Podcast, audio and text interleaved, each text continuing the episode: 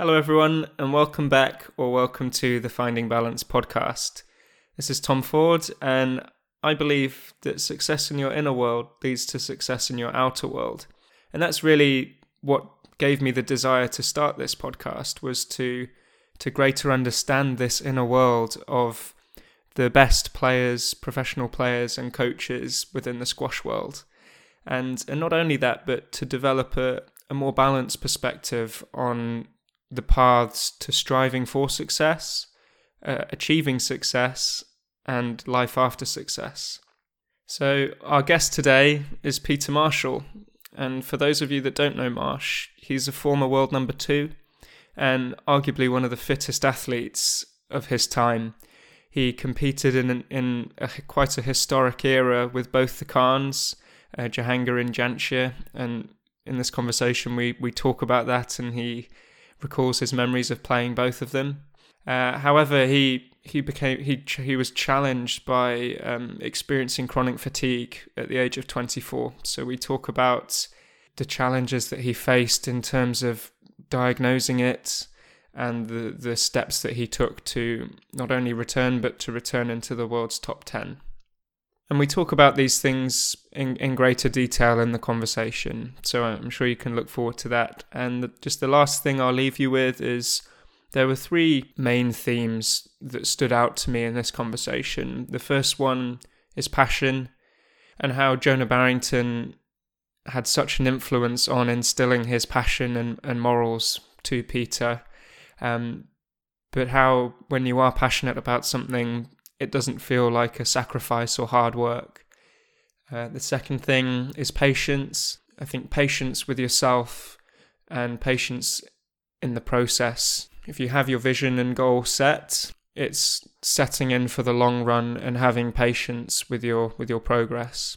And lastly, it was balance, and and this was really interesting because it's a side of balance that I hadn't even previously considered or thought about. And that's a, a bit more of a balance within yourself in terms of the highs and lows of not well, not only being a professional athlete, but in life too. And that's just not getting so high on the highs and so low on the lows. So almost flowing through life without having such extremes. So without further ado, here's the conversation. Okay, hello everyone. Welcome back or welcome to Finding Balance. Uh, I'm Tom Ford, and my guest today is Peter Marshall. Peter is a former world number two and one of the five players ever to beat Jahangir Khan in an official match. Uh, but at 24 years old, he came afflicted with chronic fatigue syndrome and told he may never be able to play competitively again. Not only did he return year, years later, but he also returned back into the top 10 in the world and after, even after retirement continued to play competitively winning the World Masters in June in the over 40s last year. He wrote a book about his experience titled Shattered A Champion's Fight Against a Mystery Illness, and is also an ambassador for a couple of different charities to help give underprivileged children access to sport. In 2015, at the World Squash Awards, he was awarded the Lifetime Achievement, Award for his achievements, continued support, and commitment to the game. Marsh, welcome. Welcome. Um, what's it like to kind of hear all of that? Is there anything that, that stands out? Um, is there anything that stands out? Um, I suppose. Um, I suppose what immediately stands out to me when when people kind of read um, uh, kind of my background back to me is uh, so now I'm 46 years old is uh, I suppose just how young I was when I first had the illness that you described when I was number two in the world. Um, it's kind of quite an early stage to, I suppose, take a uh, you know a big um, break from the game, um, and quite an early stage uh, to kind of almost like hit your peak. Really, um, obviously that's the highest ranking I got was when I was 24 years old, 23, 24. So um, I think that's the thing that uh, that's the thing that surprises me when I when I when, I hear that read back to me again. Hmm.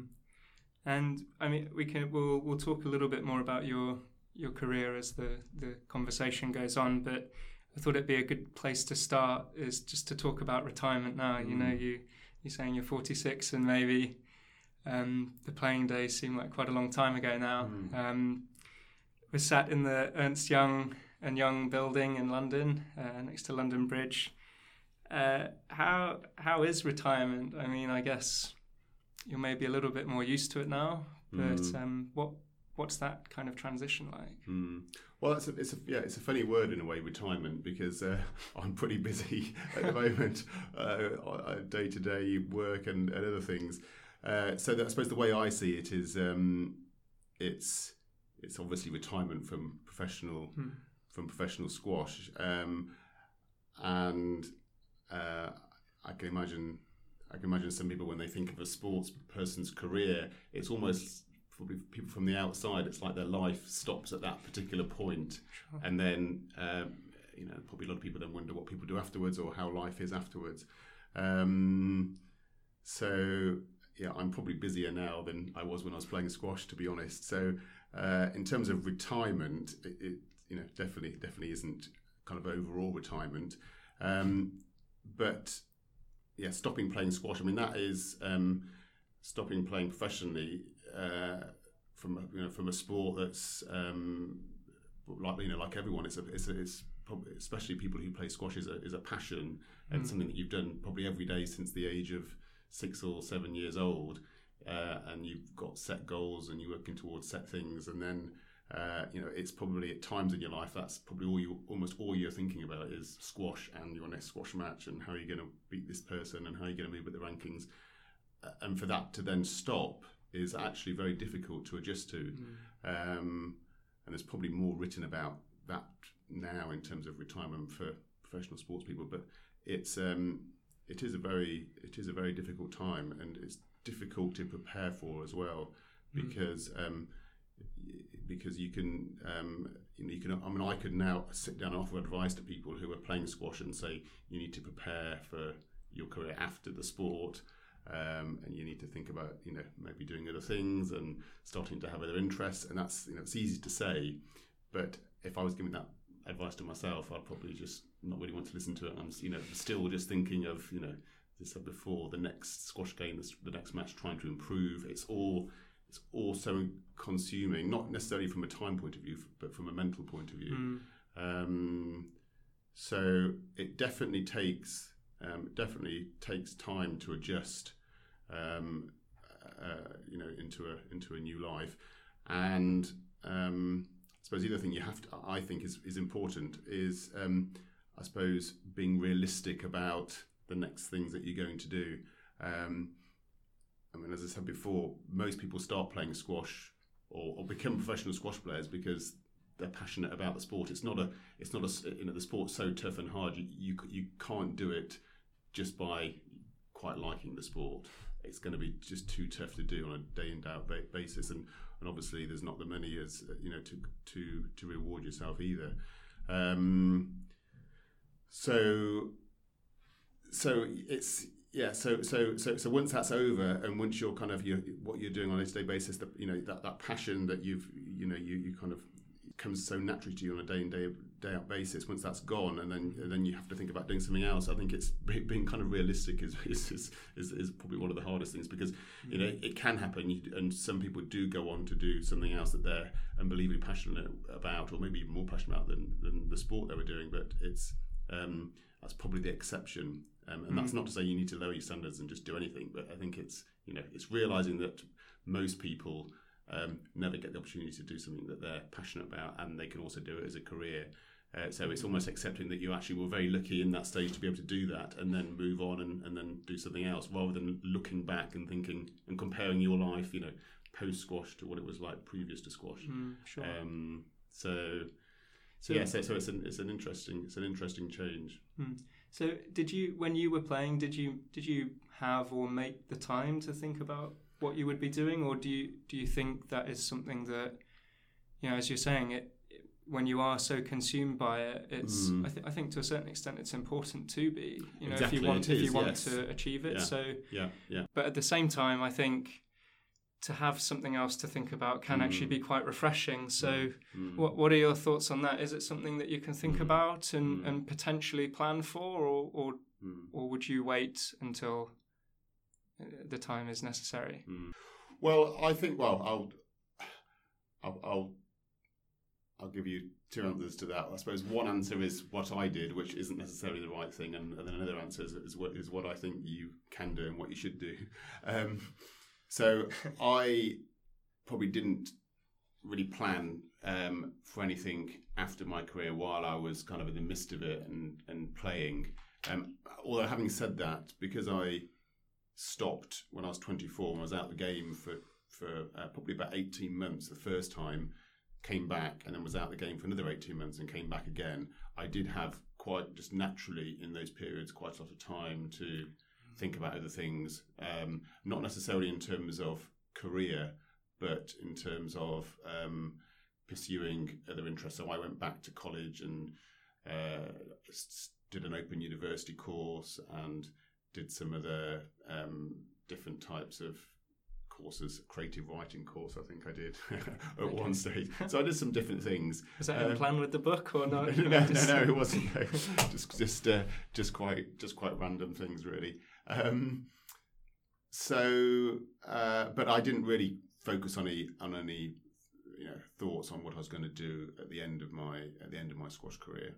Um, but I think you came up with a good point earlier about um, needing to be focused and you know I suppose obsessional maybe that's too strong a term but um, you know need need need to be very driven and um, focused about what you're doing and I think that is important however I do think it can help you if you've got other things to think about and other things to do um, that um, and and looking back on it I actually don't think that you need to you know if you're a professional squash player you necessarily need to spend every uh, waking second, waking minute um, thinking about squash and doing things that are involved with squash. I think you can, and I, and I think it's probably not a healthy thing to do either. It might be healthy in the well, it might be good for you in the short term, but in the long term, I don't think it's good for your personality, probably even for your longevity of your career either.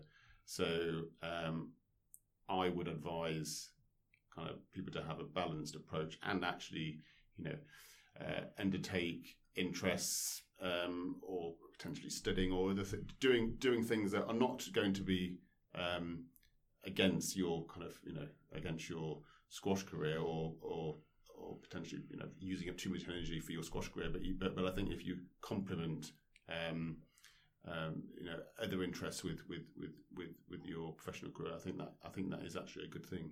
Mm, and I don't think it needs to be huge amounts of time either. You know, it's no. it's very refreshing to to hear you say that because it's something that I believe and I've spoken about with kind of our previous guests who have been sort of players on the tour already. Mm. Um, and it, it, it's often you don't have to maybe just set long periods of time to go. What am I going to do with my life? It, mm. it's just something as simple mm-hmm. as mm. having a bit of free time to go. Well, what am I interested or do something that you're interested in exactly, outside yeah. of it and then that, yeah. that just kind of naturally evolves yeah, and it might be a case of doing something that you don't like and then you go okay well Realizing that's that box tick that that's something i don't like and you're just forever getting slightly closer to Mm.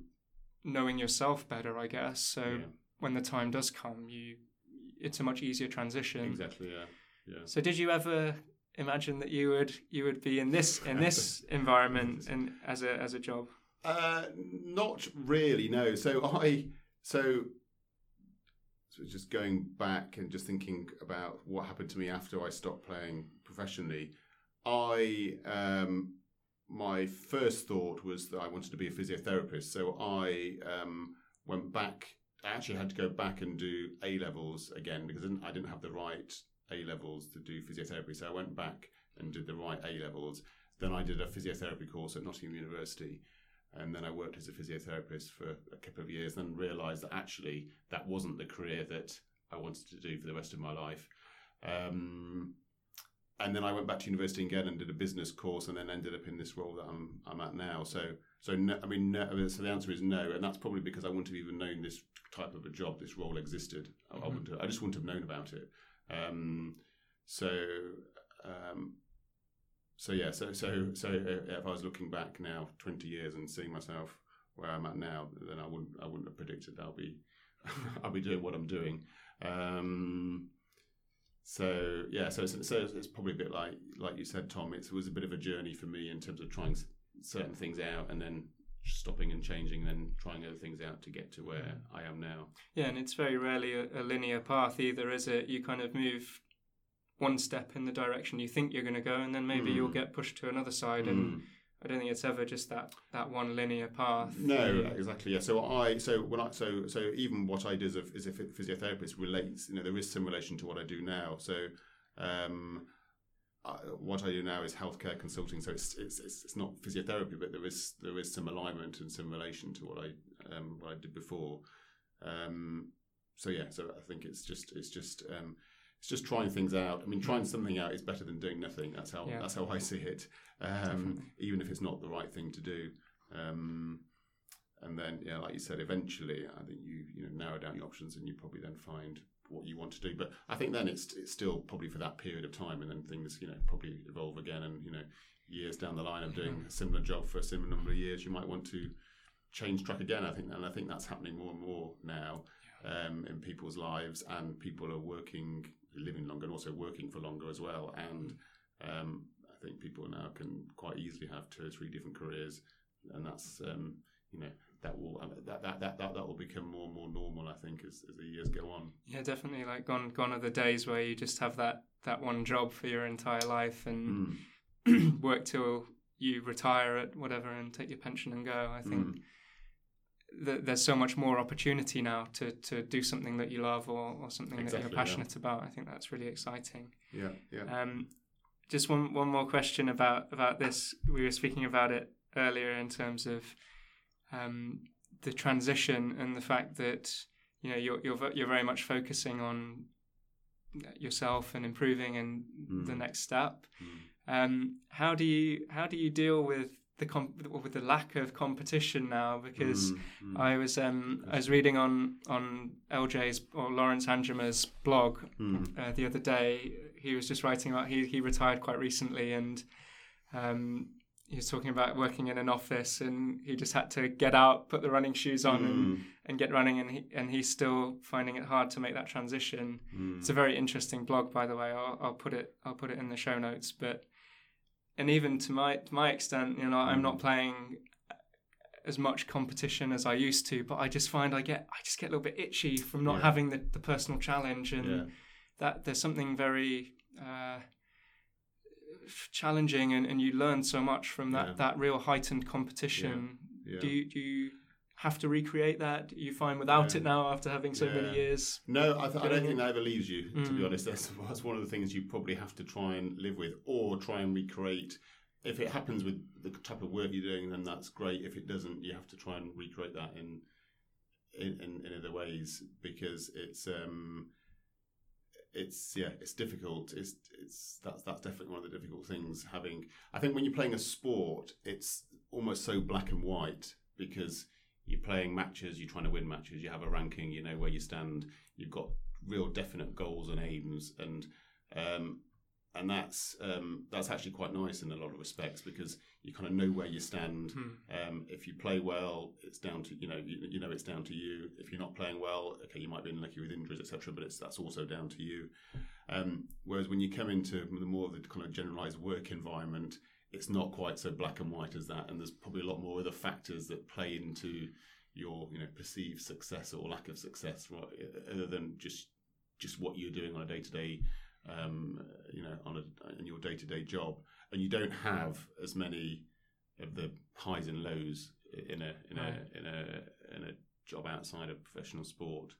Um, and again, that's that's you know that's hard to that that's hard to get used to. Um, so I'm you know I'm similar. I have phases where I get into certain things. I was into running quite a lot over the summer, and I had did a series of 5k runs on a Monday night in a local park where I lived, and you know you have this little goal of them of trying to beat your time, and you know yeah. you get and that's that kind of thing does give you still a big buzz, um, where you've got some kind of personal challenge, and you can.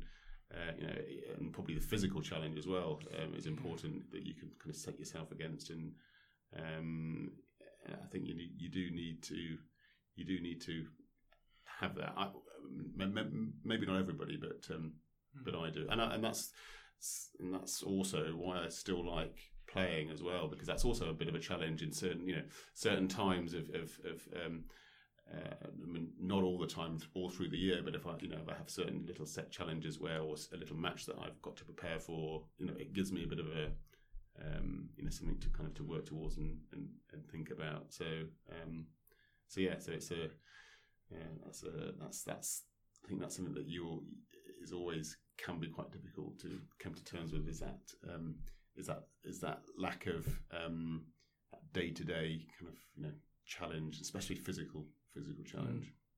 So um, so let's rewind a little bit and kind of focus a bit more on your journey up Mm. until now. So you were you were born in Nottingham in the seventies. Hmm. Um, what was life back then? What was life like back then? And what were the kind of attitudes around squash and professional squash at the time? So, I suppose I, I, I suppose when I kind of came to, I was born in 1971. Start, I started playing squash when I was um, quite an exciting, very exciting time for the sport. Um, having said that, it was it's still very amateur. I mean, the game was professional, but it was still had a very much of a, a- an amateur feel to it. Hmm. Um, and you know, I was very fortunate when I first started out and started playing events and junior events and competitions. Um, that that was when um, Jonah Barrington started the first kind of national training uh, squads. Um, so I think I went to the first one when I was I think I think maybe when I was eight years old. Um, and that was yeah that was I mean that was great. I mean that was and but but again it's probably totally different to what it is like now. It was it was Jonah along with a few of his um, professional, um, a few of the professional squash players, professional coach, professional coaches at the time who weren't necessarily employed by England by England Squash Association. They were just it was just a, a mix of people all coming together to create a, create a, a training national training squad. And I think the first squad was actually called an, an official national training squad because it wasn't it wasn't part of a any kind of a system. Um, and that was great to kind of be part of. And, and actually, a lot of the things that we probably used to do then, you know, would still people would do now actually, which is quite interesting. So we would have um, would have like a physical trainer there. I mean, that sounds quite tough for an eight or nine year old, but there was somebody from the army called Bomber Harris who used to come along and uh, give us training sessions, and there was a sports scientist who came along from the British Olympic Medical Centre, and um, you know you had treadmill tests and all different kinds of you know physical um, examinations and tests. Um, So actually, it was it was probably more scientific than actually people maybe quite realise. It's obviously not nothing like it is now, um, and it was you know it was. Uh, I think the other interesting thing about it as well was there were people like obviously Jonah there heading it up, but the people he would bring in, the other coaches he would bring in, weren't necessarily all from England. So you could have an Right. Egyptian coach, you could have a Pakistani coach, you could have different people from different areas. Um, so that was also, you know, looking back on it, that that was also that was also great as well. Um, so so yeah, I, I feel like I was very very fortunate to be Yeah. part of all of that. And so you mentioned that you you were kind of eight on these nas- national squads and Mm. doing physical tests. Was how were you responding or feeling about that? Is it is it? We, did you always kind of have that determination or vision that you wanted to be a pro, or I don't think at that age, no. I mean, all I remember really at that time was um, so we used to. It was the training. The, the national training sessions were um, were in. Um, uh, sorry, I have to think about this. I've said the word now, and I can't remember where they actually were. Wootton Court, which is in um, in Warwickshire, and all I remember about it was um, was just wanting to be on court all the time. So we had a very intensive, you know, day of training and day of squash, and yet we'd stay. The accommodation was right next to the squash courts, and we'd, we, you know, me and all the other people in the training squad would be up at you know six o'clock just playing ourselves, you know, three Right. quarter o'clock before the actual day even started. So.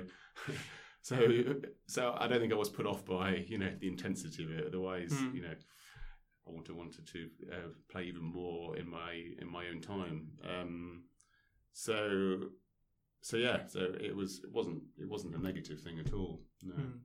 And I mean, you achieved a, an enormous amount of success in the juniors as well, Mm. winning national titles in every age group. And I guess very impressively the British Junior Open under 19s in 1989. Um, what what do you remember about those times? What do you and what do you attribute your success at that young age to?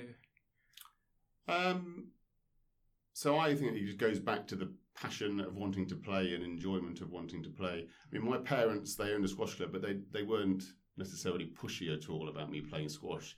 Um, it was all it, it, generally all came from me. Um, so um, I think I was just fortunate that I just found something that fitted in with my character, my personality, what I wanted to do. Mm-hmm. Um, I mean, I played a bit of golf when I was younger. I played a bit of tennis. Um, and I suppose I could have gone down those routes, which probably would have been a lot more sensible financially. but uh, it was squash that, was the sport that really kind of took me. Mhm. Um, and uh, yeah, I just liked. I suppose I just liked it for the same reasons as a as a as a as a kind of like it now. Just the overall uh, physical challenge, the mental challenge. Um, you know, everything about it was uh, I I um, you know really loved. So that's so that's what I that's what I remember about that period. I don't necessarily remember the competitions quite so much. Um, you know, although I, you know, I was obviously playing most weekends. I was playing, you know, going away playing tournaments, junior tournaments, probably a bit like what people do now. But I think that's really changed that whole setup. Um, so yeah, so so yeah, it was a good, it was a good fun time from what I can remember. So is it is it as simple as that? Just have fun? Because I'm sure there are a lot of a lot of players that were having fun at the time. I'm so sure. what was what was separating you? Yeah, I mean, I say have fun. I mean, I you know, people say to me, "You must have made sacrifices." To me, it wasn't. A, this is just my personal. Um, this is how personally it was for me. It didn't really feel like I was making any sacrifices because I was doing Sure. something I really liked doing and enjoyed doing. Obviously, there's times where you know it's tough and it's hard, and um, but in general, it was you know I, I wanted to do it and I enjoyed doing it, and also um, I suppose you become part of a setup, a scene. You've got you know your friends that you're also playing. You know you're meeting them every weekend. It becomes part. You know it becomes you know a main focus of your life. Sure. Um, so um, I still think that is overlooked actually now. So so for example, my son now is playing a bit of tennis, and there's other people who play tennis at a similar age, and I just kind of get concerned when parents get or children get too engrossed in the end outcome of what they're trying to do in terms of winning, for example. Um, and um, obviously, you need discipline, and you need um, you know you need to work on certain areas of your game, or you know be, be you know you can't just be a, it can't just be totally a kind of a big free fall and just do a, do anything you want to do every day. But I think um, you know if you don't keep that enjoyment of you know if you don't enjoy it when you're young, you never you, it's going to get worse as you get older because it gets you know because everything gets tougher as you get older. So I you know it, I think it's just trying to keep that um, keep that kind of love, passion, enjoyment going at the highest level for for as for as long as possible. Mhm. Yeah, and, and as you said, it just it doesn't feel like work then, does it? If you're or you the the harder the harder stuff is um just just happens a lot more yeah, naturally. it happens. Yeah, I mean, to be honest, as well, the game, you know, it- it's the, I suppose the way it works out in terms of competing for squash. You know, if you're playing people who are very good players, um, you're competing against players better than you. That in itself, if you're just doing that a lot, is great. You know, probably a bit like the Egyptians. That's probably that's probably a bit like how we used to. You know, it wasn't really that scientific as such in terms of all the practicing and training, but the competition was very intense. Um, and you know, I really enjoyed that competition, and that's another, you know, see that's another big thing as well. If you can, if you're not put off by competition, that that has to be a really good way of, of setting you up for the future. If you do want to then go on and be a professional sportsman. Sure. So you mentioned Jonah being quite integral, at least in Mm. setting up the junior Mm. squads and that Mm. kind of stuff. Mm. Was was he one of your main inspirations or influences at the time, or were there were there others yeah, as well? Yeah, no, he was definitely. Yeah. So I went to see Jonah for the first time when I think when I was either seven or eight. Um, I was coached by I had a bit of coaching from someone in Leicestershire called um, Tim Ailing who knew Jonah, and he took me along to um, see Jonah. I think, yes, I say when I was seven or eight. And I've, I've got some memories of actually that first time I ever went on court with him and and um, and played with him. And I think obviously he, Jonah was part of the training squads, but he was, you know, I suppose his philosophies and and how he thought about the game was very instrumental for everybody at my time. Um, you know, he was a, he was the kind of the main mentor for all the juniors of my particular era, Mhm. um, and that then carries on with you. You know, that that kind of way of thinking carries on with you forever. Really, you, Mhm. you don't um, you don't ever lose that. So so again, that's just very, that's very fortunate to be in, involved in the game at that particular time. Hmm. I think yeah, I think he was just his name was synonymous with Hmm. with squash at that time, wasn't it? Mhm. Even not amongst squash players, um, Exactly, yeah. particularly in the UK. Um, so, do you want to just talk a bit more about that philosophy as well of, of what he promoted and Yeah, I guess so- embodied? Yeah, so he was um, actually you know, extremely, extremely passionate about the game. So I suppose one thing was you couldn't help but, you know, if he was around you or coaching you or um, on court, you you couldn't help but be enthused, energized by just being around Jonah. That was that was the first thing. Um, I remember we I played him, but was probably when I was a bit older. Actually, probably when I was like 15, 16, I played the world. There's a world junior tournament in Scotland, and I was two all with an Australian player called Mark Carlyon, and Jonah was giving me advice in between games, and just he was talking to me so much he wouldn't let me get back on court, and I went back on court. I think I had two penalty points against me, and I went immediately went two left down. But that was you know couldn't get frustrated about that. I was just so enthusiastic about wanting you know um, kind of wanting the best for you and imparting his knowledge that that was um, you know that was um, that was obviously great. I mean, his, his other, you know, some of his other big kind of themes were, um, even though we didn't really think about it at the time, was attention to detail. Always talking about attention to detail, about small things, and, now you hear similar terms like marginal gains, and you know, it's the same thing as what. Same thing as what Jonah was talking about, um, you know, in the seventies, eighties. The same kinds of philosophies of, uh, you know, preparation and looking at every, um, you know, small area.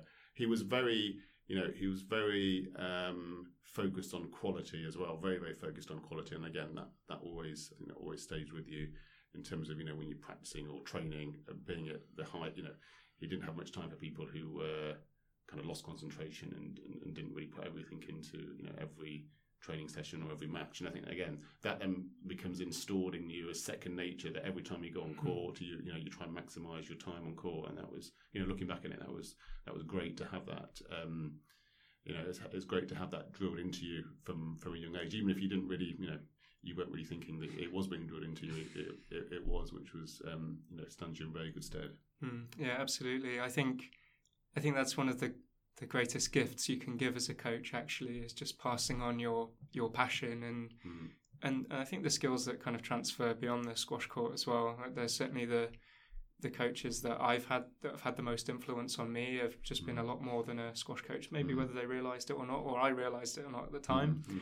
Um, and I think when you do have such a passion, that kind of attention to detail and fascination with the game just comes as a side effect. Mm. Um, um, so you, as I said, you, you won the British Junior Open. Did Mm. you decide to to go full time kind of after that, or were you were you thinking about university? Yeah, so so I was thinking about university. So I, I, I think I said to myself, I think probably when I was 17, 18, I was going to try out playing professionally for a year and see how it went. Mm. And then if it didn't go well, I would then go to university, and if it went well, I'd continue. That's what I. I think that's what I said to my parents at the time, and they, you know, they because they were slightly unsure about me playing squash professionally. Right. So that was the agreement that we had.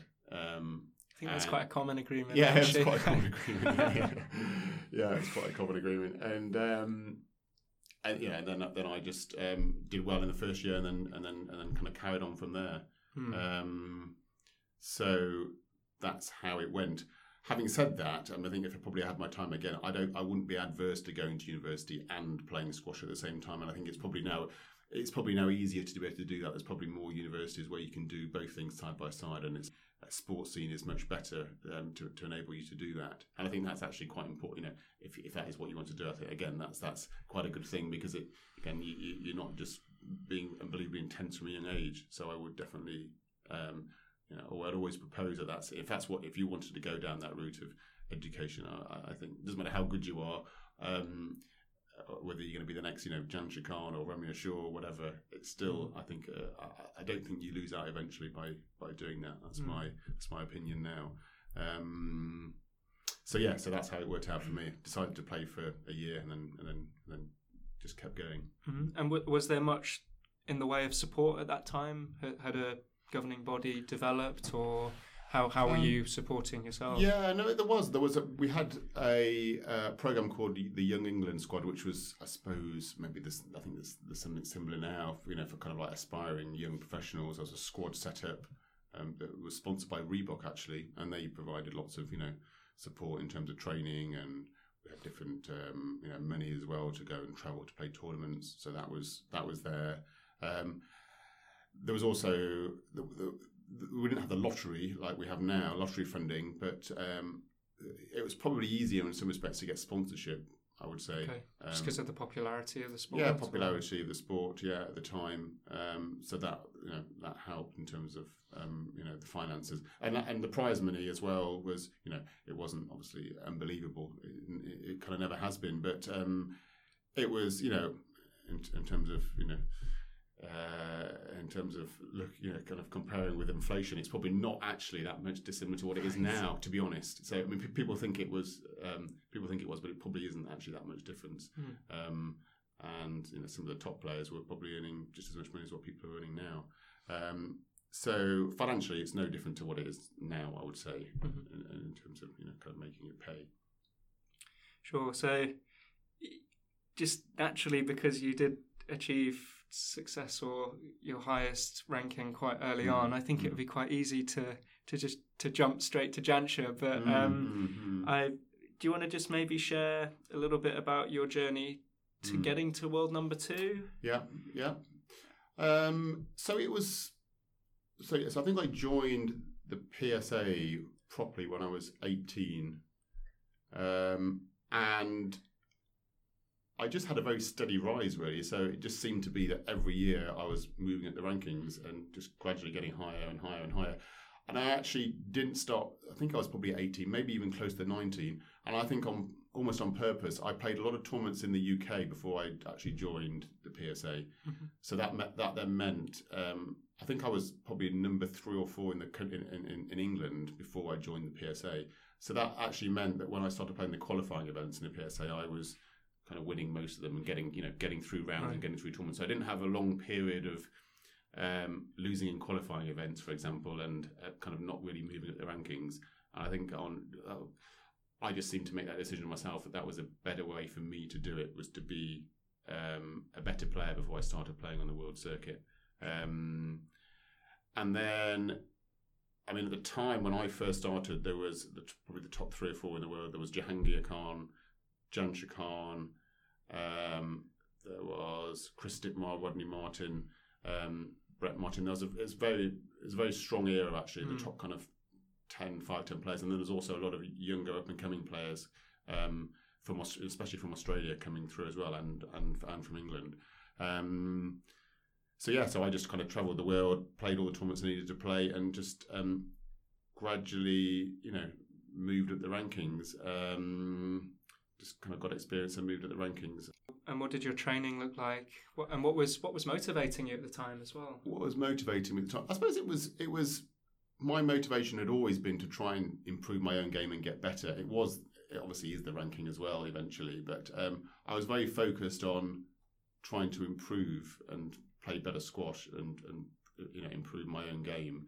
And I seemed to have quite a long term view about that. So I, I wasn't necessarily too concerned, even from a young age, of playing you know the exhibition matches and national league matches. Obviously, I would tr- try my hardest in all those, but I would always work my training around the tournaments and, as I say, trying to get better and trying to improve, Mhm. um, which I think was you know looking back at it was was was was, was important and, and the right thing to do. Um, and uh, I suppose at that time as well, when I so this is now probably early nineties. This is when you know the game was changing then as well. So it was starting to go from when I first started, it was um, English scoring up to nine. I think in the first year on the circuit, and then it went to you know quite quickly went to American scoring to fifteen, and then it went down to the lower tin and glass courts as well. Obviously started coming into play. Rackets, the gra- well, graphite rackets were in a bit earlier, but they were becoming lighter and lighter. So things were starting to change in terms of, uh, the game as well. Um, so it was, you know, starting to adapt to some of those changes as well, which was, um, you know, um, which was which was which was different. I mean, I would have probably not played on a glass court until I was 18. You know, so that was the first time I even saw a glass court when I played on some of the tournaments on the world scene. So, you know, all of that was all of that was new, but it, it was you know it was things that I suppose I, I gradually over time got more and more used to and and, mm. and hmm. better at kind of dealing with. Was there much in the way of or any emphasis on on mental and emotional training and the sort of the inner game that side of things? I think people did. I think that people did think about it, yeah, and and there were people who saw sports psychologists even then. Um, so there was. Um, I used to train at Nottingham, um, the Park Squash and Lisa Opie, um, who was think she got to number two in the world. She was seeing a sports psychologist actually, even back then, even in, in those years. Right. But it just wasn't so widespread as what it is now, mm-hmm. um, I suppose, and it wasn't so much importance placed on seeing sport, you know, sports psychologists as what it uh, uh, as, as what there is now. But I suppose you just learn your own kind of techniques as well for doing things and thinking about things which again, you know, years down the line, you see sports psychologists talking about it, and it's probably some of the earlier things that you, you know, I was even thinking about then, not from necessarily speaking to sports psychologists, but working things out for yourself. Mm. I suppose, you know, I was having continued uh, coaching and help from Jonah, but a lot of this stuff, um, I suppose, in terms of improvement, was things that you I was having to work out myself, I suppose, yeah. uh, because everything was quite new. The whole game, professional game of squash was quite new coaching was quite, you know, in terms of very experienced coaches, all of that was, you know, not like it is now. So, um, a lot of people did, you know, not many people had sports psychologists, and probably you know, some players had full time, you know, a full time coach, but a lot of people didn't have, you know, um, you know, kind of proper full time coaches either. So, a lot of it was down to yourself, I suppose, and trying to work out what to do, how to get better, how to play. And I think a lot of the the mental strength and resolve came from the extensive physical training as well. Mm. Um, mm.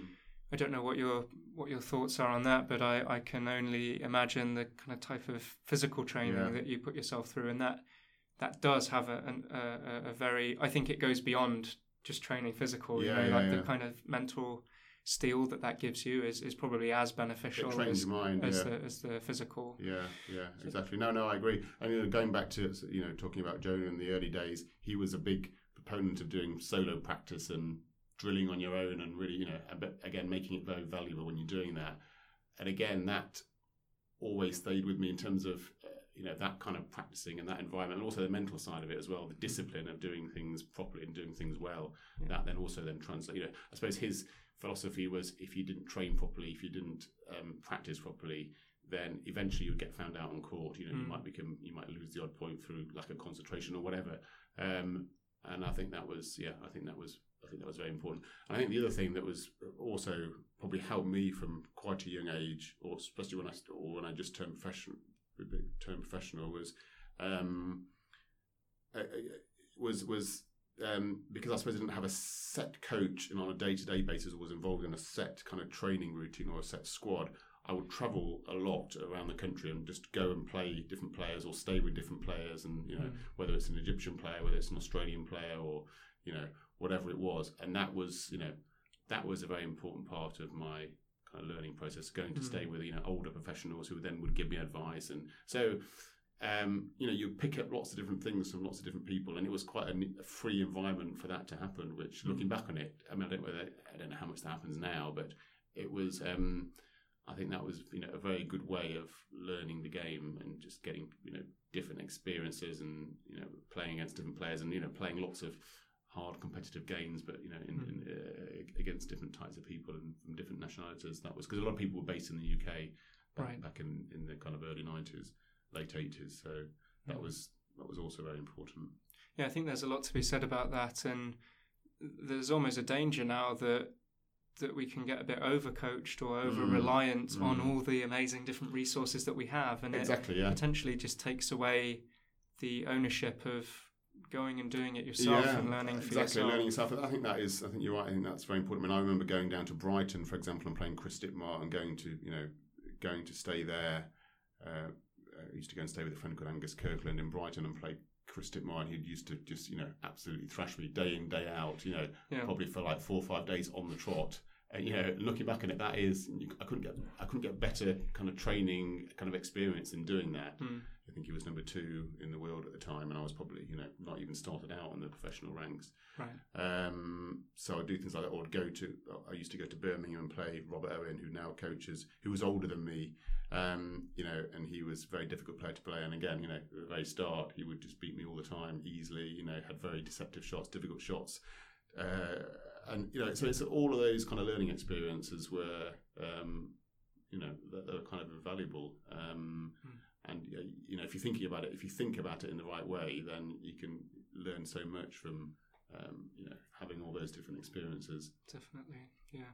So you, reach number two. Mm. What what was that feeling like? You know, I guess it had been a goal, and Yeah. I guess at the time you didn't know that was going to be your highest No, ranking. so it, no, it- exactly. Yeah. But um, what were your feelings around that time? You know, there's Yeah. only one person, One person left, as it were. Yeah, exactly. Yeah, yeah. Did you were you able to celebrate a little bit, or were Um, you?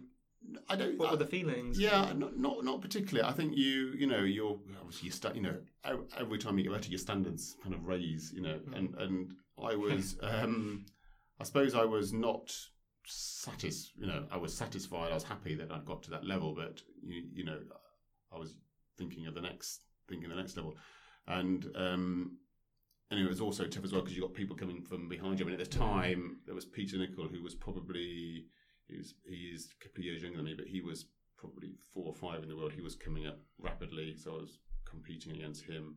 Um, there's Australian players who are still very good. Rodney Eyles, you know, he was three or four in the world, so that was also tough. And then also obviously Jansher as well. Um, but I was having a big push on trying to get closer to Jansher and beat Jansher during that, you know, I suppose from the age of like 22, 23, 24. Um, so a lot of my kind of training or the way I was thinking about the game was, des- you know, was designed around his game, I suppose, and Hmm. trying to get closer, closer and closer to to him. Um, and I think probably at that stage, it probably was the most obsessional time in a way. Even though you should be, I suppose, happier because you've, you know, you maybe should be more relaxed. I was more relaxed in one sense, but also because you know eh, you're kind of getting closer and closer to the top, you Mm. become more, you know, driven on a particular goal focus. Yeah, I guess Um, because you can see the finish line now, can't you? You Know see where it line, and, yeah, and what needs to be yeah. done. So, yeah yeah so so so yeah so that probably drove me um you know to train harder uh Mm. you know think more intensely about it and that, that, i don't know whether that had a direct correlation with me then getting ill but it was probably didn't help matters i wouldn't have thought Sure. yeah So um, I've just got a little kind of excerpt from your book about uh, what you wrote about Jansher. So you put Jansher had a different approach to Jahangir.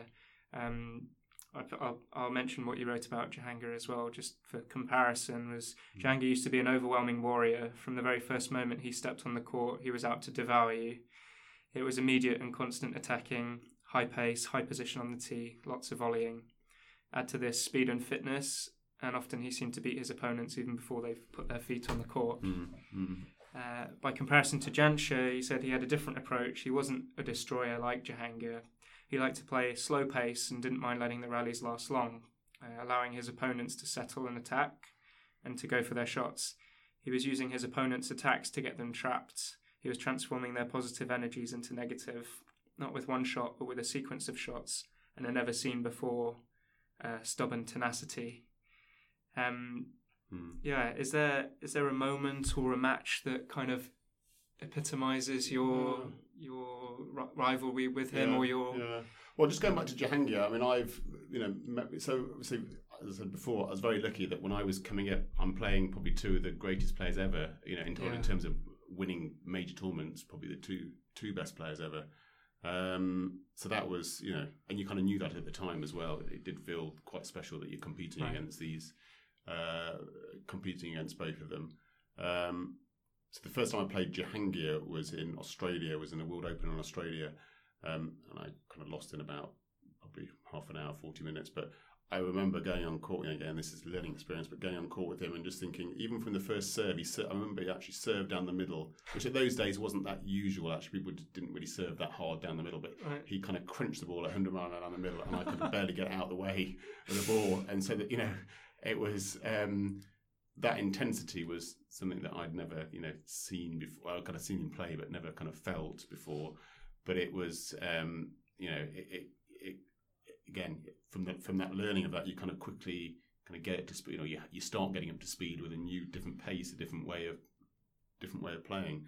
Um, so that was the first time I played him, and I think I played Jansher in a tournament in Wales a couple of years, like maybe a year later. Um, and I mean, like a, like you just read out, he was. I mean, he was a totally different player, not not imposing in terms of intensity, but in terms of his movement, it was you know you could just tell it was it was unbelievable. I mean, I you know would have prided myself, especially if I'm playing for the, someone for the first time, because I'm playing with two hands, being deceptive. But I just always remember him never even going the wrong way. You know, Oh, really? even for the first time he played me on any single shot, which was you know he just read the game so well and moved so well, and, and was prepared to kind of wait on the tee and then move. He never overcommitted himself. You know, so so it's a different, you know, totally different, um, totally different skills, but both you know unbelievable in their own in their own right. Um, and then with Jahangir, I after losing to him in the World Open, I played him in Australia. I played him a year after that in South Africa, which was actually an interesting tournament because it was the first tournament after the apartheid, uh, first sporting event after the apartheid in South Africa. Right. Um, which so that was you know um, that was exciting in itself. Mhm. And I played Jahangir again, and this is I suppose when he's you know he's definitely not as fit and quick and mobile as what he used to be, and was on you know kind of on the way down for him really. Um, and I it was two all, and he actually retired at two all against me. And I suppose that was in terms of a um, an exciting win. I think that's probably m- my most exciting kind of squash match I've been involved with. Right. Um, okay. Just to you know feel like you know Jahangir was somebody I suppose he was at the top of the game and winning British Opens, World Opens when I was seven or eight or nine, and we used to go and watch him play at the British Open or World Open or whatever it was. So, so to have that kind of idol, you know, in your mind, then you actually play them and eventually beat them. Um, he- he- although he did retire to all, I'll still claim it as a win. it, yeah, for sure. um, that probably was, yeah, that, that kind of stood out as a um, as a, as a match and event in, in my in my career. And how do you how do you make that separation? What was your what was kind of going on in your head and in those matches before, like playing an idol and Uh, yeah, I think the first time is very, very difficult. You go on court, and then you kind of get a bit. You know, you do get you, obviously. You know, it's, it's, it probably is a bit of a time thing. Really, you need to play people more than Yeah. once. You know, the first time is very difficult, but then it becomes a little bit more normal. Um, but it was interesting against Jahangir because he was when I played him, he was um, physically definitely not as good as what he used to be, but deadly with a racket.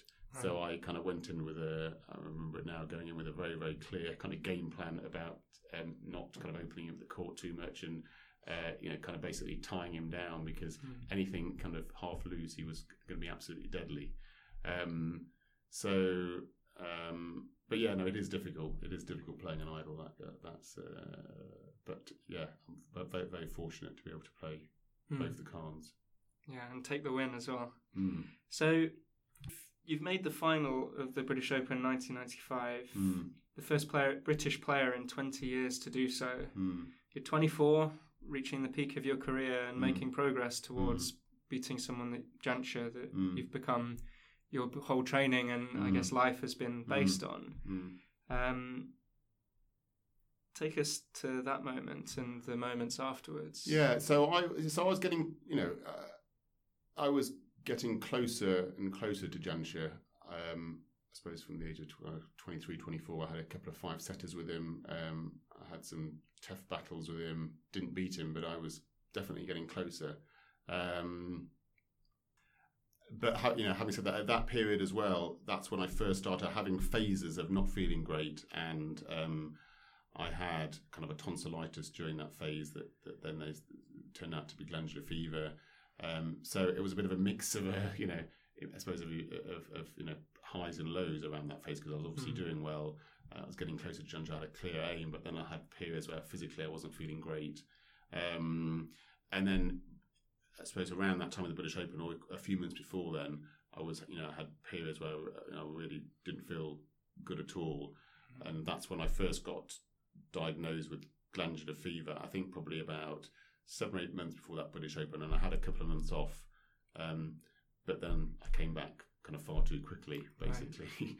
um, and I think that was probably the the time when you know that was definitely what um, kind of brought on the chronic fatigue was having an illness where but I was still training on top of that illness and not you know resting for long enough. And that was a bit of a catch twenty two because um, I suppose I was so mentally strong and physically so strong, I could almost override how I was feeling and getting and get up and keep pushing myself. But actually, that was totally the wrong thing to do. And you know, doing that on a day in day out basis was totally the wrong thing to do. Mm. But I couldn't stop myself from doing it. Yeah. so That that's essentially what you're training to do, isn't it? Yeah. Is, is to ignore your mind because Exactly, often yeah, your yeah. mind yeah, is telling you to stop exactly all the time. Yeah, yeah. Particularly in these in the really hard sessions. So um, Yeah, yeah. So my strength became my weakness around that point. Um, yeah. And I think it's diff- it's probably different now because you would have you'd probably be involved in a much more scientific kind of sci- training program, and there'd be much more knowledge around you know how you're feeling on a day to day basis, watching out for any signs of being ill, etc. Um, so it would probably be easier to you know manage and and and uh, uh, kind of you know not get go go down the hole that I went down.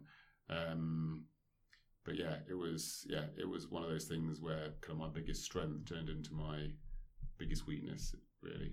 Yeah. So uh, at what point did you realize something was really wrong and and you know you you had to start listening? Well, I mean, I probably realised it before that British Open. So be- before that British Open, I was, uh, a few months before then, probably the year leading up to that, I would say I was getting closer and closer to Jansher. Um, but then I remember, I think it was probably a couple of months before the British Open, I went to have some tests and I had some tests on my liver, and they said that it was all you know totally out of kilter. All the all the findings and results suggested I had some kind of either liver infection or liver problem that kind of related to the glandular fever, and my whole body being totally run down. So I kind of knew this a little bit going into the British Open. Right. Um, and I pushed my way through that tournament and got to the final. Um, and then in the final, I lost probably easier uh, easier to judge than I've done in you know probably for about three or four years. I mean, I lost in like half an hour. I had nothing left whatsoever. Mm. And it was then after that that I was you know I suppose all the efforts of that tournament while I was not hundred percent really kind of knocked it out of me. And Sure. it was it, that was then the start of the process of not being able to well again taking phases of I I think I took three or four months out, tried to come back and play a bit again, and I definitely wasn't hundred percent. So that was yeah, that was the start of the whole um, uh, yeah start start of all the problems. Yeah. Mhm. So maybe just take us on that journey of figuring out and get or getting to a point of clarity Mm. where you knew what was Mm. going on, what you had to do. Remember reading in your book that because it is such an elusive Mm, thing, mm, mm. um, and again something that you're kind of really conditioning yourself to ignore as a professional Mm. athlete. Mm, mm. You need you need proof, don't you, to stop. Yeah. So how Exactly. can Yeah. you do you want to talk about the kind Yeah. of different processes that you went through to yeah. try and identify it and I guess find a bit more peace with yourself and stuff. Yeah. Well, it was difficult. It was, yeah, it was all extremely difficult. I mean, any injury illness is difficult, but from my experience, having injury, you know, I've had a number of different injuries, and it can be frustrating if you've got an injury, you don't know what the injury is, and you need to find out what it is, and then you eventually find out you get the right treatment for it. You. So that's, but but it, for me, that was always kind of easier to deal with because that's a bit more black and white about how you've got, you know, you've got a certain injury. Yeah. You eventually get a diagnosis. You're on a, a road to recovery. You've got a recovery plan and you kind of work through that. And I think for a squash player or a sportsman who likes having goals and things like that and a set process to follow, that's, you know, you can just about cope with that. Mm. But with what I had at this particular time, there were so many unknowns to it, and people just didn't understand what they knew that there was a, an issue of chronic fatigue syndrome or overtraining in sport or whatever it is, but it, there just wasn't the knowledge or insight into how to deal with it, or even how, how even how to diagnose it or what to actually do. So Mm. That was the really difficult thing is not really knowing where to turn to, who to speak to, how to resolve. You know, you you kind of used to resolving problems and getting over it and then moving on, but not you know not being able to do that. I think was that was the hardest thing about it. Um, I suppose it was that, and then the combination of you know being close to being at the top, and then and then all of a sudden you know. I'm not playing any PSA tournaments. I haven't even got a ranking anymore. So from being near the top of the world to then, you know, Yeah. being right at the very bottom, and uh, so, so you know, and then thinking, will I ever play again? All these thoughts, you know, not understanding what I've got. It was, um, especially when you're young, like the, the, my age, uh, 24, it's probably be difficult for anyone at any age, but um, you know, it's a difficult time, um, to say the least. It was a difficult time. Um, so, so yeah, so you, I just had to, you know, suppose you just deal with it, don't you? You deal with anything that's thrown at you. Eventually, you kind of you deal with you kind of deal with it. Um, um, and it, you know, it, it probably changes you during that period. You know, it, it's it's. I think after then, say I, I never really recovered physically, but I think also mentally as well. It's very difficult to kind of get over because you kind of in the back of your mind you're kind of scared about pushing yourself. So it, it's you know it's a mental thing and a physical thing.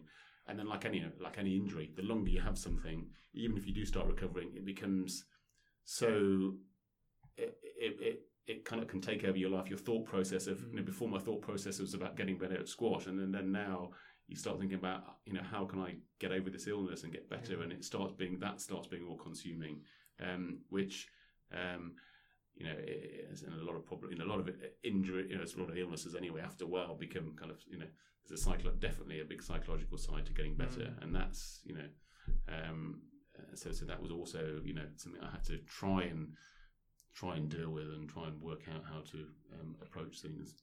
Mm, so it, it just sounds like an incredibly tough time. Was is there like a, a worse moment that stands out if you want to? One particular it? moment, um, or just a general feeling. I think yeah, I can't really pick on one particular moment, but I think it's just the general feeling of slightly being feeling hopeless, I suppose, or, or, or not knowing what to do. That that feeling is is the most frustrating feeling. Um, I mean, you know, you have days in the back of your mind where you try and be realistic and pragmatic and go, well, worse things can happen to, you know, I could have some very serious illness where I might, you know, some terminal illness. You know, you, you kind of you kind of try and rationalize things in your mind yeah. to make you feel better.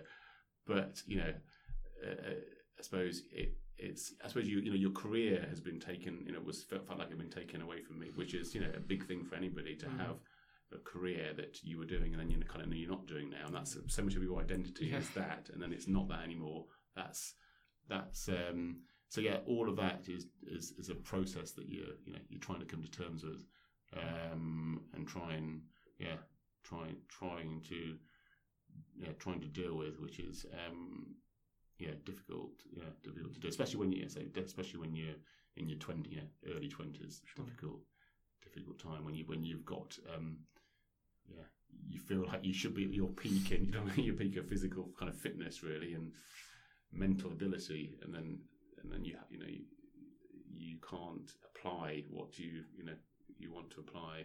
Um, so and then you know the the other thing that's happening at the same time is Jansher at that particular time was probably coming down in terms of his level. okay. So you know, you other people are coming up. Peter Nicol getting better, and um, other players are starting. You know, Jonathan Power's probably starting to emerge as well. But it's kind of like a ripe time as well right, to get yeah. to the. You know, you feel like you're running out of time. Exactly. Yeah, and and, and, and, actually, you know, looking back on it, if I'd just probably just been very patient and not not even probably even had to train that hard, just kept things going. You know, almost naturally, you could have then kind of taken over at the top. I'm not saying that would have happened, but it, you know, it, it would have it it um it was a good time for squash, and it probably was starting to be coming into a slightly weaker era for the game actually right. for the next few years. Um, so it was a right time. So, so that's also frustrating. You know, you got that in the back of your mind as well. This is all, mm. this is the right. You know, this is a perfect time to try and get to the top, and and, and then you you know, mm. it's not happening for you.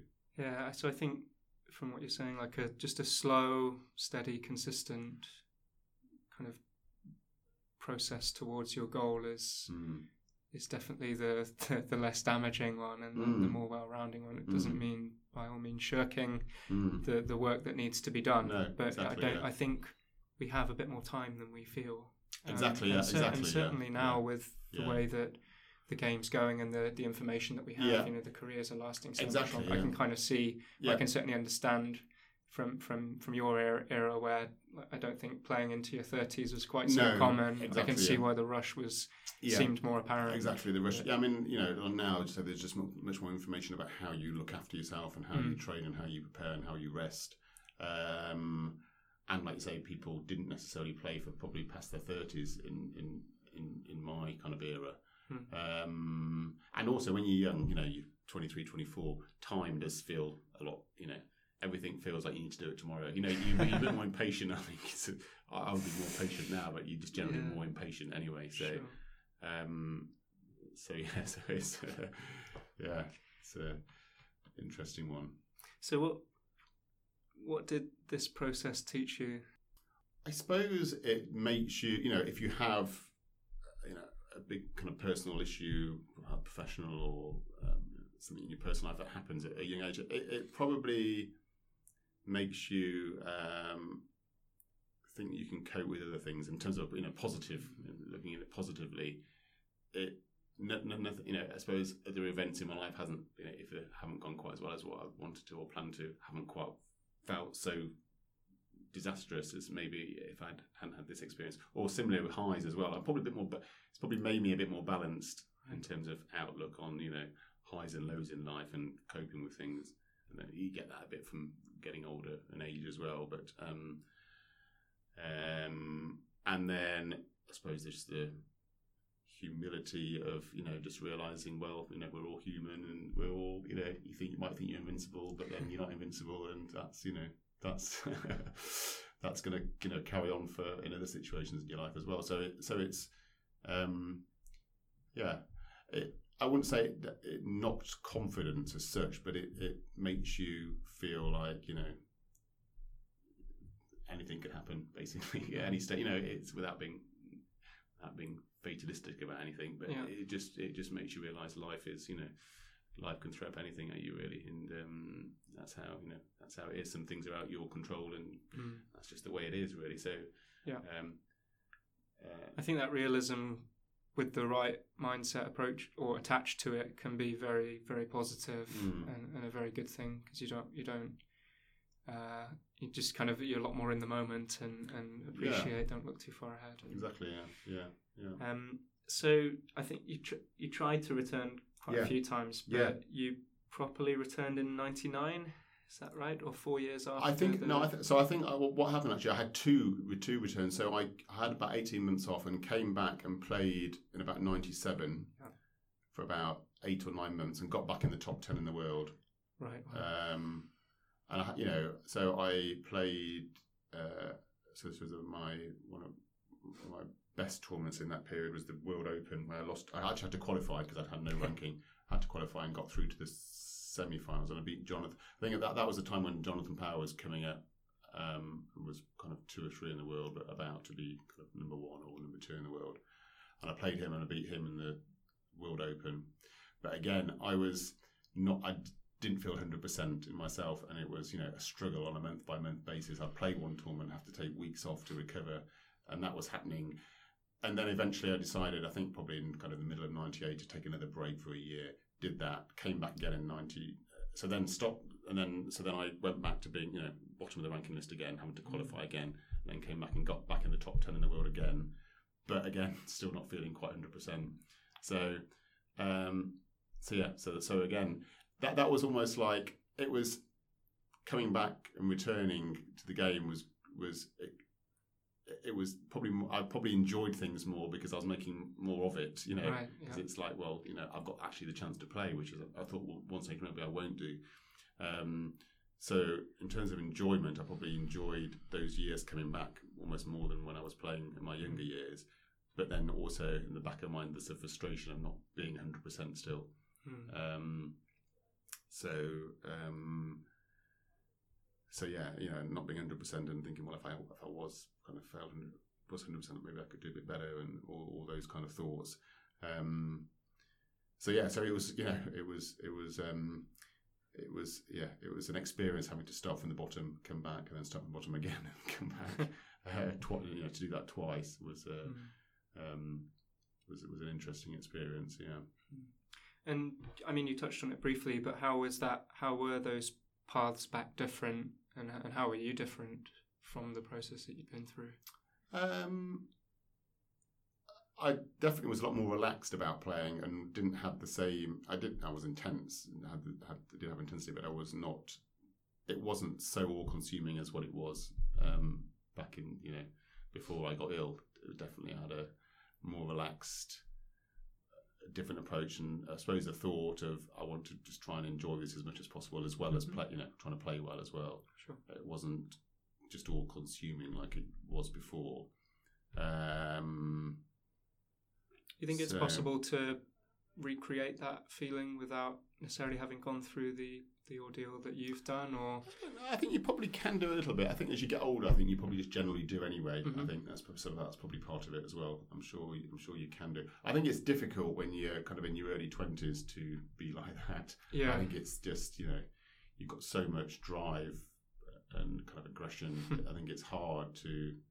Um, you know, it's hard to take a you know a balanced approach necessarily, and that becomes- feeling of wanting everything. Exactly. everything Yeah, yeah, well. yeah, yeah. I think then just naturally that becomes a bit, you know, uh, things become slightly less intense as you get a bit older. But then that can also mean better results for some people as well, Hmm. you- because you are a bit more relaxed and you can think about things a bit more clearly, and you've got more experience and all those, you know, positive things as well. Hmm. So it, it seems like you've you've gone through so many different stages of, I guess, Mm. growth and development throughout your. I, I mean, as you do in life anyway, but yeah, yeah. um, maybe more so than than most in in a Mm. squash career. Um, throughout that whole period, can you capture your sort of ideal mindset when you're at your best? Um, so I think it's just the feeling of being. Um, I think it's just the feeling of being relaxed but alert. Hmm. you know, you have certain matches where you just, for some reason, you just feel, you know, quite eerily calm, but also really up for it as well Mhm. and focused.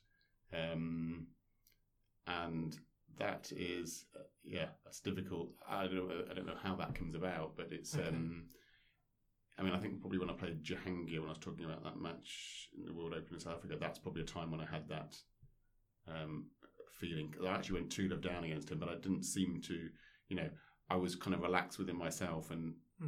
kind of, there didn't seem to be any panic of any sort. There's a confidence almost that it was all going to be okay in the end. Um, so it's it's um, yeah, it's that type of a feeling, um, which is, you know, which is which is to say is difficult to, to recreate. And I don't think you probably should try and recreate it all the time, or you or put pressure on yourself to do because you never. I think it's. You know, I think sometimes people think, okay, well, I need to try and get into the right mental state, and I think there's, I think again, there's, a, I always think there should be a, um, there should be realism about it all as well. You know, just just the way things are, you're going to have, you know, most of the matches you play, I think, you're not going to feel 100% or the best that you could potentially feel. But I think, you know, there'll be the odd matches where you do, but it's just accepting that, that, okay, things aren't always going to be perfect. And I think that's quite important to get to the bottom of, okay, I'll do the best I can do in this current situation and I'll try and improve physically, I'll try to improve mentally. But I'll have periods where things get better, then I might go back downhill again and maybe improve. Hopefully, all the time I'm improving and you know I'm getting to this kind of perfect state, or my game is becoming better and better. But it's an up and down process, and um, even when you think you've kind of mastered everything, you'll still have days. Even when you're very experienced and older, and you think you've sorted everything out, you still have days where everything goes wrong. You don't know exactly know why. So it's, I think it's um, trying to be as realistic about everything as possible as well is also uh, a big learning for me. Um, and um, I'm always wary of people saying, "Yeah, I, I've kind of now know exactly what I need to do," and because I just think, okay, they might do for a period of time, but it's okay, well, over the real long, long term. You know, I think it's, I think uh, everyone just has their ups and downs, and that's just the natural way Yeah. it is.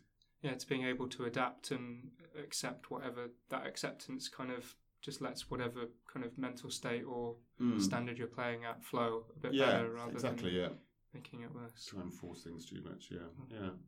And is there a moment or period in your career that gives you the most joy to think about? Um, period in my career that gives me the most joy. Um, I think it probably was some of the stages where I was probably coming back into the game after being ill, and then you know starting to come back. Um, I suppose the, um, the whole when I, what I talked about earlier, the World Open, and when I played Jonathan Power and was had to qualify and get through, got through the semi final of the World Open. In some respects, that was you know quite a defining moment in terms of I suppose just making me realise what you can do in terms of application, mental application, if you're not in the right, you know, Hmm. if things aren't haven't always gone right for you previously in terms of preparation, or you know, physically you're not feeling great, you can, you know, I suppose it, it reminds me what you can actually achieve, you know, under difficult kind of circumstances. If if you kind of you put your you know you put your mind to it, I suppose, or you just you know things work out well for you. I think that's um, I don't know about the most enjoyment, but it was probably the proudest, almost in a way. I would say, yeah, was was kind of around so some of those periods where I came back and, and got back to, um, you know, playing kind of top professional squash again. Of all the mental skills such as focus, determination, emotional control, uh, what do you believe is the most important? Um, I would say I'd probably answer that. I'd probably say two things. Actually, I'd say one is resilience. So um, that's kind of obviously in a match, uh, but also suppose throughout your career and dealing with all the ups and downs um, that you know any career is going to have, and, it, and it's and it's being it's being resilient. And I think closely kind of aligned to that is. Um, I suppose just getting into uh, kind of a mental state of, of not trying to be too uh, kind of high or low or up, and, up or down at, at, at, at different stages. So having a um, kind of a, a, measured approach as possible to um, your career and your kind of way of thinking, I think, is really important. Um, so yeah, I mean, I've, you know, you, you, can see players who can have gone gone great highs and play unbelievably well, and then have periods of the career where it's not working quite so well, and then they can really kind of start to struggle. So um, I think I think it's trying to get that mindset where you know, if you lose, it's obviously important. You know, obviously it needs to hurt, but it's not literally the end of the world. You can you can kind of bounce back, and similarly when you win, it's not you know most you know it's it's not uh, like you've reached nirvana. You know, there's there's other right. things that you need to uh, you know you need to do, and it's just having that kind of long term aim of just trying to get better. I think just mm. trying to improve and you know improve your game and having a clear plan about what you're trying to do and kind of keep focusing on that, I think is um, kind of related to the mental side, but it's um, just in terms of you know in terms of an overall goal, I think that's really important as well. Mm-hmm. And do you have now or had it might I'm sure it's evolved, but any kind of a daily practice or any habits that you have that keep you kind of balanced and centered or feeling good? Um, I mean, I've had periods of doing different, you know, trying different things in terms of yoga and meditation and things like that. Um, I would just say, just very very simply, just uh, you know, again, it's it's probably going back to not not wanting to be kind of too get too excited or too down about any particular situation. Just try and trying to remind yourself that um, uh, you know, just trying to kind of take each day as it comes and and just try and be balance. But I, I, wouldn't use any particular techniques in terms of mental techniques to to mm-hmm. achieve that. It's more of a philosophy, I suppose. Okay, like a can just a consistent reminder of yeah, this is I the way so. I'm going to approach my day. Yeah, yeah, yeah, yeah. And what's the lesson that took you the longest to learn? The lesson that took me the longest to learn. Um, good question. Um, well, it's probably it's probably just what I've been talking about, having a balanced approach to um, to what you're trying to achieve. I mean, I think I said before that probably my greatest strength, which was almost my mental strength and ability to push myself, turned into be kind of my biggest weakness. So it's having a, it's trying to get some kind of balance of that, not losing your kind of strength and your positive, um, uh, you know, mental um, kind of outlook and uh, ability to be mentally strong, not losing that, but then also be being kind of maybe a bit more realistic at times and a bit more measured, a bit more balanced in terms of the physical mm. side. Obviously, you know, allowing for uh, kind of adequate kind of rest and recuperation and listening to your body more. Um, you know, there, there, were the things that I've uh, you know would, would try and you know. Uh, hopefully, I've learned learned more as the years go on. A bit late now though, but yeah. It's great. This is again, this is a really good kind of advocate of finding balance and mm. I feel like it's um, it's just evident and often quite paradoxical in, in a sense mm. of you know you're you're fight you're trying really hard to succeed but at the same time kind of detaching and having fun and yeah I think the more you can I don't know I feel that balance can potentially be quite a misunderstood approach that you mm. you're not doing anything but yeah. I think it's quite it's quite a broad uh, word or, or I, I, I, guess philosophy as well mm. that certainly guides my life. Mm. Um, So, other than Shattered, Mm. is there a book or resource that you'd recommend to the listeners? Um, in terms of a kind of a sporting book or any kind of Mm, Could be whatever you want. uh, any books, that's again that is that is a good question. I would. I mean, I, I think I said before, I, I, I never I never had a sports psychologist when I was playing, but um, one book that kind of really stuck in my mind that I read when I was younger, and I actually kind of used to reread it quite a lot, was a book called The Inner Book of Tennis. Mhm. Uh, I don't know if you've heard of that book. Sure. The, this was probably first published back in the 70s, early 80s. Yeah. Uh, and it's a kind of a psych, you know, it's a book about psychology and tennis and how to play tennis. But a lot of the psychologists now would actually refer back to that book as well Hmm. as saying this is, you know, one of the, uh, I suppose, you know, one of their inspirations and kind of a pinnacle book about sports psychology. Sure. Um, and I remember, I don't know how I received that book or why I bought that book, but um, uh, that, that that was something that I would recommend to everyone to go back and read. It probably covers a lot of the same philosophies uh, in terms of you know sports psychology philosophies that people talk about now, but Hmm. it, it probably you know, it did it probably thirty years earlier than um, than than other books now. Yeah. And if you could go back to any kind of point in your career and advise your younger self, what Mm. would what would you say? I'd say be be more patient, not in terms of how I play the game, but be more patient in terms of um, patience in terms of um, yeah how I would approach the game and what you know what I suppose what I'm what I'm trying to achieve. Uh, just be more patient um, and and um, you know just realise that things might take longer than you know you think they might do initially. I think that would be um, I think that would be the key thing that I would try and um, try and install. And I think also as well, I would really I mentioned this earlier, really try and promote even you know, even uh, you know I suppose from a young age, but also as you're getting kind of older into your teens, early twenties, having a, having I suppose doing other things alongside squash as well, whether that's education or whatever it might be, I think is really important just for kind of a long term, you know, your long term kind of mental outlook, um, and, and, and, and hopefully, yeah, freshness for the game, um, for you know, for a long career. Hmm. Yeah, just kind of patience with you, with yourself, you know, and, Hmm. and settling in for the long game if it's gonna Yeah. if it's what you really want to do. Exactly, yeah. Yeah. Brilliant. Okay, well that's that's kind of like the main bulk of the the conversation. Mm. Um, I just want to um, stop briefly before the final questions, just to say thank you for your time and you. um, for coming on, and you know, Yeah.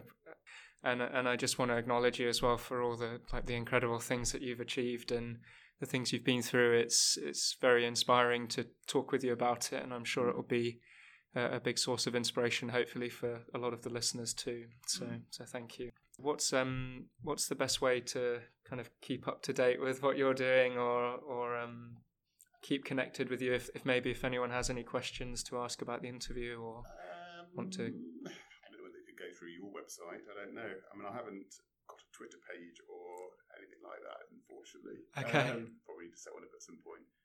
But I don't know whether yeah, people. I mean, if people do have questions, then I'm happy to do my best to try and answer them. Or, okay uh, want to know specific things around you know, whatever it might be in terms of my career or squash in general or squash, squash back in the 90s or specific players or you know whatever then I'd be more than happy to try and sure okay well some information or answer them so we'll we'll see um when I'm writing up the show notes but worst case just connect with me and Mm. I'll, I'll pass them on to you and I'll, I'll be a, a middleman for Yeah. your for your questions Fine, yeah. until you get up to up to speed with Yeah, the with the social media world I don't blame you though, to be honest. Um, so, final questions. What is the one thing you know to be true about success? Um, that success is um, success. I think feels the best when it's something that you uh, that doesn't necessarily come easy or come the kind of the first time you want it to happen.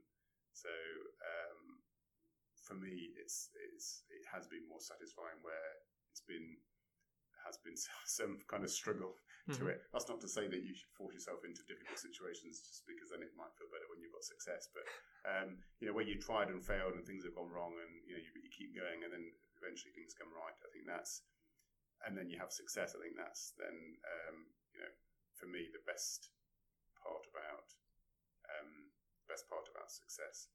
Um. And um, you know, I suppose also success is is is great where you, you if you're doing something that you you you know, you've enjoyed the process and you you you enjoy doing what you're doing, and then you also achieve success.